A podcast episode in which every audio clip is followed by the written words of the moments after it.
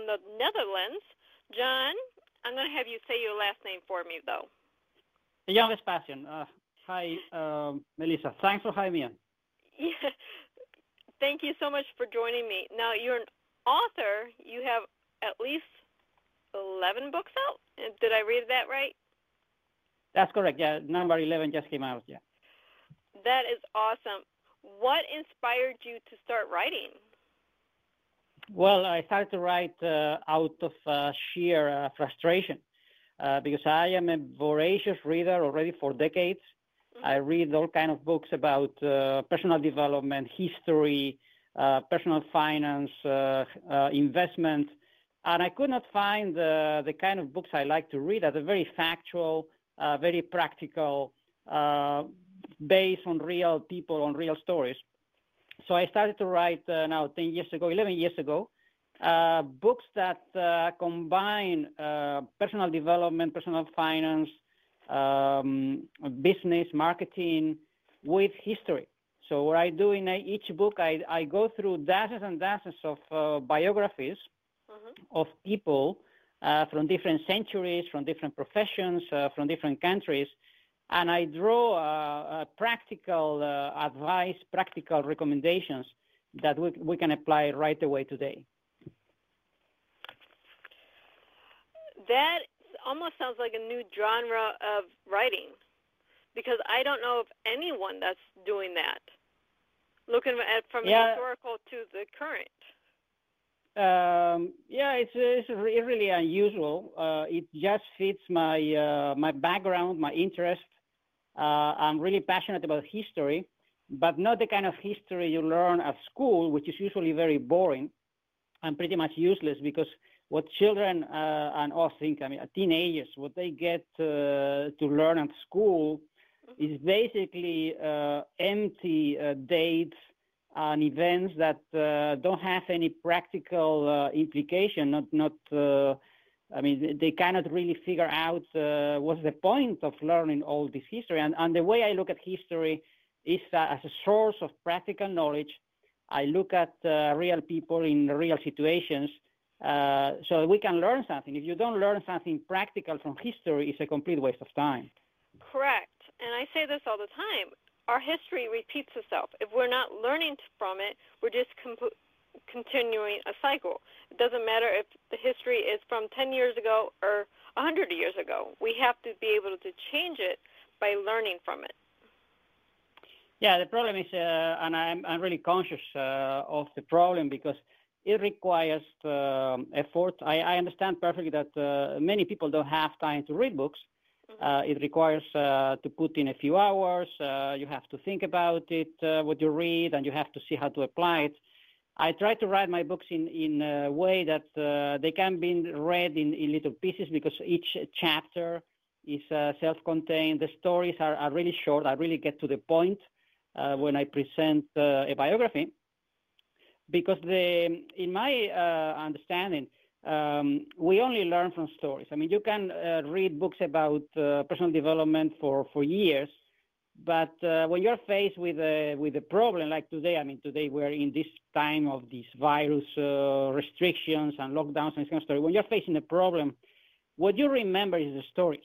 And if you have uh, read many stories and you have seen many uh, situations in history, immediately when you're facing a problem or when you fall sick, when you just lose your job, uh, when you are facing uh, business problems, immediately you will remember a story, you remember a situation that, uh, oh, this happened before, and I know this and this and this, and, and this problem has been already solved. Uh, the problem is you don't have this, uh, this perspective. Uh, we tend to become very, very stressed, very anxious. Uh, in the U.S., you have uh, millions of people, about 50 million people suffering from stress and from anxiety to an extent that they have to take medication. And this is very bad. And I think uh, the problem is not so much um, uh, a, a, chemical imbalance, although this could be the case in some cases. Mm-hmm. It's, a, it's, a, philosophical problem. You have to really uh, put in the time and the effort uh, to get familiar with uh, good examples from history mm-hmm. so that uh, you get the right perspective. otherwise, it's very easy to get crazy when you're facing a, a severe problem. Right. We don't. We're all in this in the house, basically stuck inside. So we had the choices of rediscovering ourselves, growing ourselves from our personal growth, or going crazy from being locked in. Uh, yes, and uh, one of the um, uh, principles I underline in, in, my latest book, that the title is Asymmetry, is that uh, you also have to be uh, rather careful uh, when you listen to stories and you read magazines and, and, newspapers and you read about how people become successful and you see all this advice, you see movies and you see a reality which is really make believe. It's not how things happen. Mm-hmm. And it's very easy when you look at successful people. And I, I in, in, my books, I use biographies of uh, successful people and also unsuccessful people. Uh, sometimes people who uh, who became very wealthy and then they lost everything because you learn also a lot from uh, from failure. When you look at the stories, uh, you see that uh, many things that people believe, in particular, what I underline in this book, is that our tendency uh, to think uh, in a linear way, in a symmetric way, to assume that uh, what's going on today is going to continue tomorrow, that uh, you have to build uh, your life in a very secure, very uh, predictable way, very linear, is really misleading because when you look at in history, you look at people who became very successful in different areas, in different countries, in different professions you get a very different picture. Uh, very rarely you find uh, linear careers. Uh, very rarely um, uh, do you find uh, people who knew exactly what they wanted. Uh, very rarely will you find people who have a very smooth career. This is this is fantasy. This is complete fantasy, and and unfortunately, if you get a book, you go to a bookshop and you get a book about personal development, I think 99% are preaching this uh, this very unrealistic uh, goal setting, uh, um, uh, planning, and this kind of stuff, which is very good if you are in a very secure, predictable environment. But I think for most people, it's very unrealistic, and and I'm not surprised that people read those books and uh, five minutes later they forget everything about it because it's very impractical. Uh, in reality, when you look in history, and this is why I call the book Asymmetry. When you look in history and you see how people actually become successful and they built uh, very interesting careers, uh, good businesses, uh, happy um, uh, existences, when you look at people, you see that uh, pretty much most of them didn't have very clear goals. Uh, they had a sense of direction, this is true, but not really goals in the sense that people are preaching today. And most of them evolve through failure uh, into finding out uh, a, a, way to, to succeed. And we can go into different examples that I present in the book, but you have to realize that what you watch in movies and what you read in, in fiction, in novels, uh, is very unrealistic, uh, and, and, this is this explains uh, why so many people suffer from depression and anxiety because they have a personal philosophy that is very unrealistic. Right. We don't look at the ones. One of my best friends, okay, he's a motivation speaker. He's the CEO of a major company now. He went from being homeless, and he's very open about this. When he was little, he was homeless. And then he struggled even when he was in the military. He started going with a career, and then he got down again it took him three or four times of restarting before he got to where he's at. It isn't the unrealistic. It's not that you can't do it. Sometimes you have to restart and reevaluate what you want in life. Yes, and um, uh, you also have to uh, to be willing um, to stop doing what doesn't work, and this is this is extremely difficult. In the book, for instance, I, I devote um, a chapter to the career of uh, Mozart, who was a great uh, uh, composer and performer, musician. And he died very young. I mean, he actually died, um, uh, I think, his, his early 30s, late 20s. I mean, very young. and he died basically of exhaustion. I mean, the guy was working 18 hours a day for years and years and years, and he could not really find, uh, he could not really stop uh, doing um, small activities because uh, the, the theory, the, the, the, the, principle I sustain in, uh, in this chapter of the book is that uh, if you're like Mozart and you're talented, uh, maybe you are not a genius, but it doesn't matter. If you're talented and you have skills and you have ambition and you have, you're driven, one of the most difficult things to do is to actually stop doing things that are really nice but uh, are really um, wasting your time. And the problem with Mozart is he was so talented. He was doing everything. He was teaching music. Uh, he was writing small uh, pieces that uh, for for birthdays and for burials that were actually played only once. Mm-hmm. And he was uh, giving concerts and he was selling tickets and he was working 18 hours a day.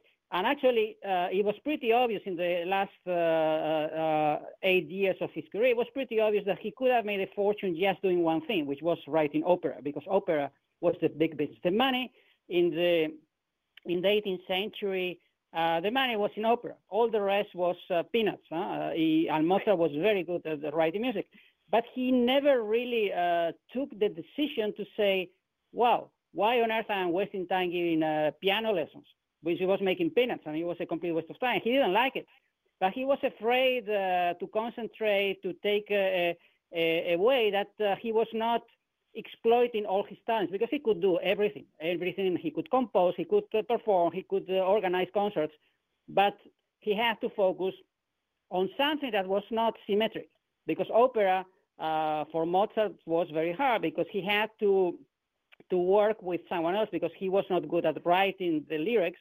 So eventually he teamed up with an Italian, his name was Da Ponte, who was writing um, uh, the lyrics for the opera, and he became extremely successful, but he could not just concentrate. He had to do everything, and he kept working and working and working and working, and eventually he died from a virus, like uh, today many people, because they are so weak their immune system is so weak that uh, they just uh, they just uh, stop living because they, they, they cannot resist uh, any disruption. So one of the messages from the book: don't do like Mozart. He was a genius, but he's not a good example. Uh, you have to find uh, an asymmetric path that allows you to use your talents, your skills, your resources in an optimal way. Don't try to, to chase every rabbit because it doesn't work. Right. But at the same time, the the path you choose, the one that's the most challenging, is usually also the most rewarding. If Mozart would have kept with the operas, like you said, he would have made a fortune.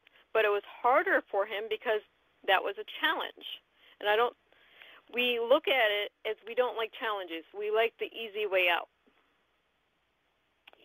Well, um, they, I mean, it's easy to see the, the, the answer when you look uh, in perspective. I mean, when you see the end of the story, I mean, it's easy for me to say, okay, Mozart should have done this and this and this.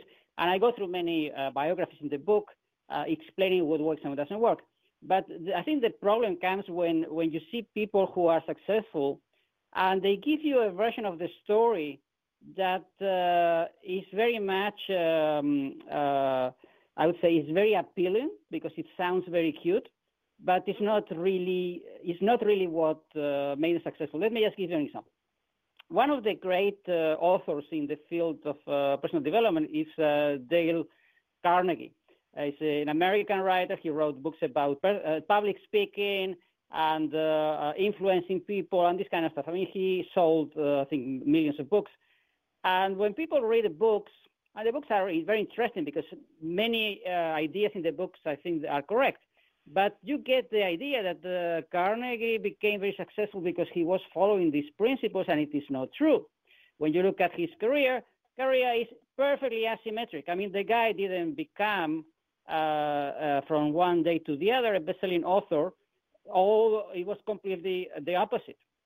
He was a salesman, and he was struggling to make a living and eventually he decided to change his career in a completely asymmetric way. He became um, a student and he took um, a course in New York in the uh, Academy of uh, Dramatic Arts. He graduated. He wanted to be an actor, but he could not find a job. So eventually he started uh, to teach um, uh, evening courses for adults at the YMCA, and he started to think, okay, what could I teach? Because his uh, background was in acting, and eventually, after trying different things, he came up uh, to, to, teach uh, public speaking. He, he wrote notes. And then after 10 years, he wrote a book that didn't sell. And then he continued. And eventually, he became a best-selling writer like 20 years later. But it's not that he became a best-selling writer by applying his principles uh, of uh, how to influence people and make friends and this kind of stuff. So when you look at uh, history and you look at these careers, and this is why I, I, call the book asymmetry, because you have to see what is behind. And it's very misleading when you see someone who is a very successful, uh, whatever, businessman or, or writer or, or musician. You have to see what is behind. You have to see how he became successful in reality, because it is not what it looks like.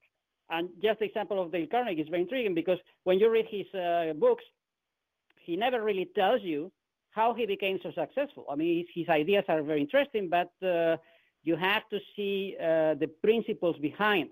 And this is the purpose of this book uh, to show the real principles, how all these people became successful, and principles you can actually apply in your life. Because it's very good uh, to follow the ideas uh, to make friends and to influence people, but uh, millions of people have read the book and I can tell uh, very few who can actually uh, uh, become wealthy by doing that. Very true. It, we have so many things within our history. If we look at any icon, no one explains how they did it, especially if you go back to from the 60s back.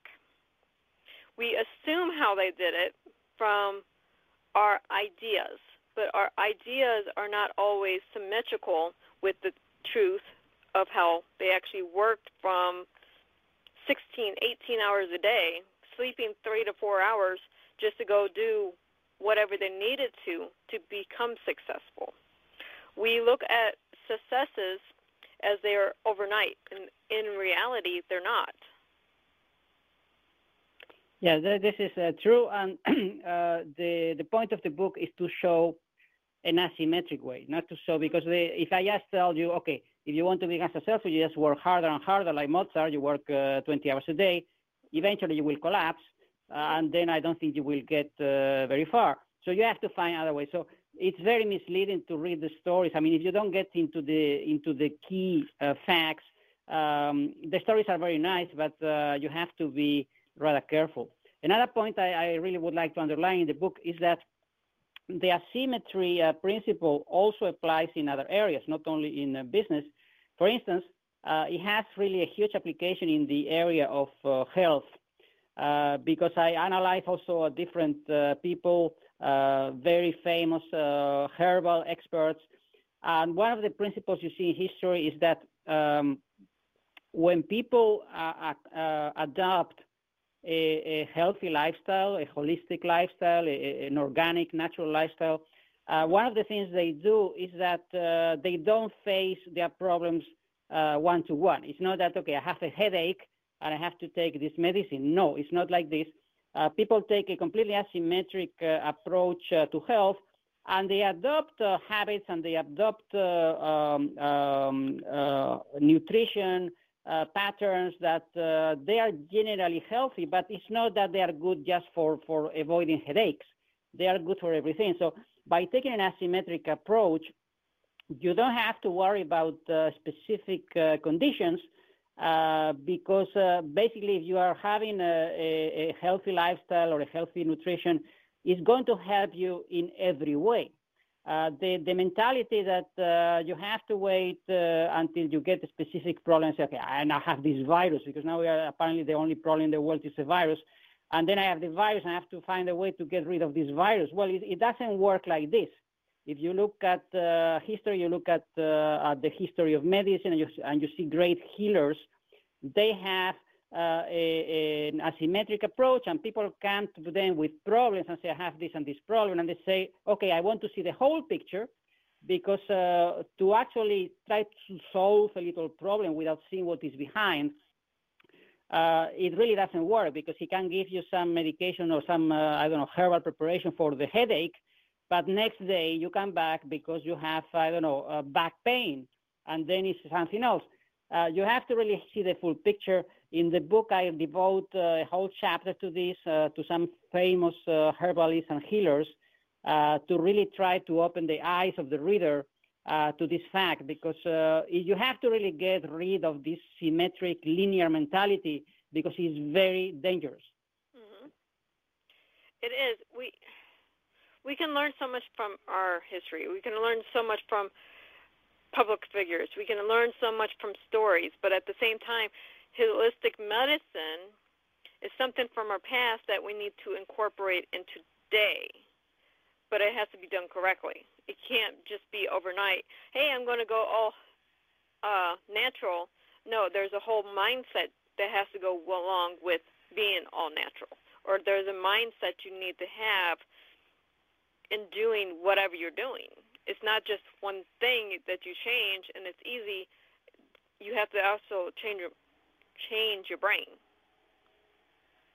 Yes, and, and one of the things I really learned uh, when doing the research for the book mm-hmm.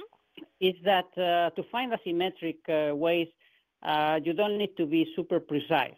As long as you keep uh, exploring different um, different ways uh, to to grow, in terms of uh, your personal finances, uh, your your business, your your health, uh, you eventually find a symmetric way. And I, I in the in the book I, I present uh, really many many different samples from different areas where people were completely lost. Uh, some people were very ambitious; they wanted to build a career, a business, but uh, they they they could not do it easily because, for instance, just to give you another example, in the in the area of business I present uh, uh, the biography of Marshall Field. Was a great uh, retailer in the U.S. in the late um, 19th century and beginning of the 20th century. He built a great department store in um, in Chicago, and this guy was trying to become successful for, for decades. Uh, he, he, he was working in retail. He was uh, trying different companies. And at a certain point, he realized, and this is super important uh, principle that uh, I underline in the book, that he could not compete symmetrically. He could not just uh, compete on price like uh, all his um, uh, competitors. They were mostly doing discounts. Uh, most of them were losing money. they had really shabby retail operations. And Marshall Field realized that uh, it, was, almost impossible to make money like this. So eventually he found an asymmetric uh, way. He uh, actually uh, closed down some of his uh, shops that were marginally profitable to concentrate on, on high margin uh, items.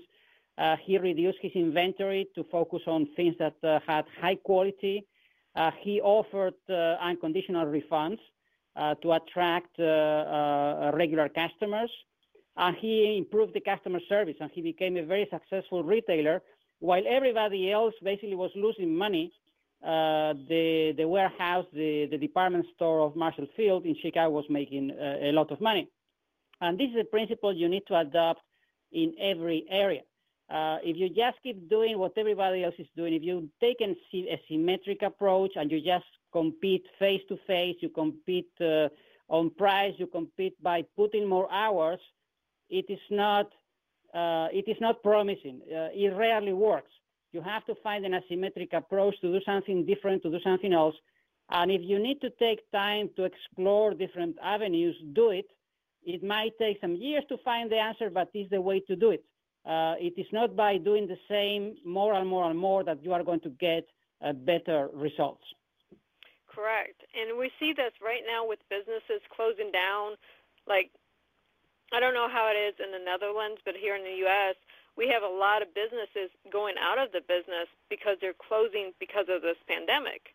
Well, now it's not the time to close. Now is the time to expand and work on what you can once you're able to open from the pandemic. You don't want to let your employees go. You want to hire more employees. You don't want to just work on one little thing. You want to see what's profitable in your market before this pandemic and concentrate on that. And then expand that one thing that was marketable and grow. Yeah, it's um, it's very difficult um, uh, if you if you don't have this this uh, mentality. It's very difficult to change because, I mean, I can I really understand if you had uh, been building a, a, small retail uh, business or a, a, restaurant and then you close down for one day to the next. It's very difficult uh, to find a solution. But uh, generally speaking, when you're facing disruptions like today, because we are talking about disruption for a few weeks, I mean, it's not the end of the world. Mm-hmm. But uh, it can be very hard if you if you live uh, in a restaurant that uh, or a business that needs a lot of cash flow. But when you look in history, these situations have taken place hundreds of times. That is, okay, maybe not in the same way because the virus, this pandemic is is is new in a sense, but we have these disruptions in different ways uh, in history hundreds of times. And you see the people who actually took uh, a philosophical approach and said, okay, I cannot work normally because I am uh, prevented from uh, traveling or from whatever. I cannot uh, really run my business. But how am I going to use this time? And if you are uh, sort of uh, forced to do something else for a few weeks, it's a good uh, point in time to develop new products, to find ways to improve your productivity, to redesign your business. you can do many things. You can use it. You have to use the time in an asymmetric uh, way because you cannot work normally. You have to do something else, but still uh, you can use the time very productively. And you see in history many, uh, I present many biographies in the book, people who were forced, sometimes uh, they were sick for a few weeks or a few, sometimes few months or a few years, and they use the time uh, to think about what they want in life, to develop new skills, uh, to really prepare themselves for a comeback and eventually, as soon as they were back on their feet, uh, they they book uh, progress very very quickly. But uh, this requires a, a, change of mentality. You cannot just uh, grow anxious, grow depressed, because uh, it is not going to solve the problem. You need to take an asymmetric uh, approach. Correct. Now we're almost out of time. So where can our listeners find you and your books? Yeah, I'm very very easy to find. Uh, if you type uh, my name, uh, John Vespasian, on the internet, on any search engine, you will find immediately the books. They're available in different outlets in Amazon, of course. you will find my blog. There are hundreds of free articles. There is also a free newsletter. I'm very, very easy to find. Just type uh, John Vespasian on the internet. Awesome. I thank you so much for joining me all the way from the Netherlands today. Many thanks uh, to you, Melissa. And have a wonderful evening, or yeah, e- you're in evening there right now. So have a wonderful evening, John. And whenever you want to come back on, just let me know. Many thanks, uh, Melissa. Have a nice weekend. Bye. Bye.